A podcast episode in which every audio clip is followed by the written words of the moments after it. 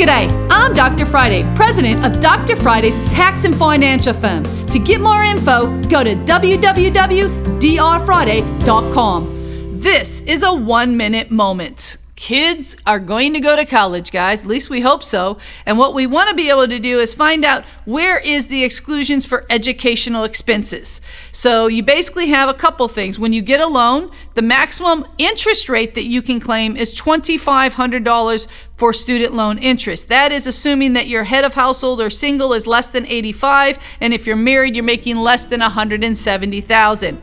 You also have employer tuition exclusions which can be up to 5,250 in the year of 2021. You need to exclude any scholarships or anything that may come along. If you need help, check me out drfriday.com. You can catch the Dr. Friday call-in show live every Saturday afternoon from 2 to 3 p.m. right here on 99.7 WTN.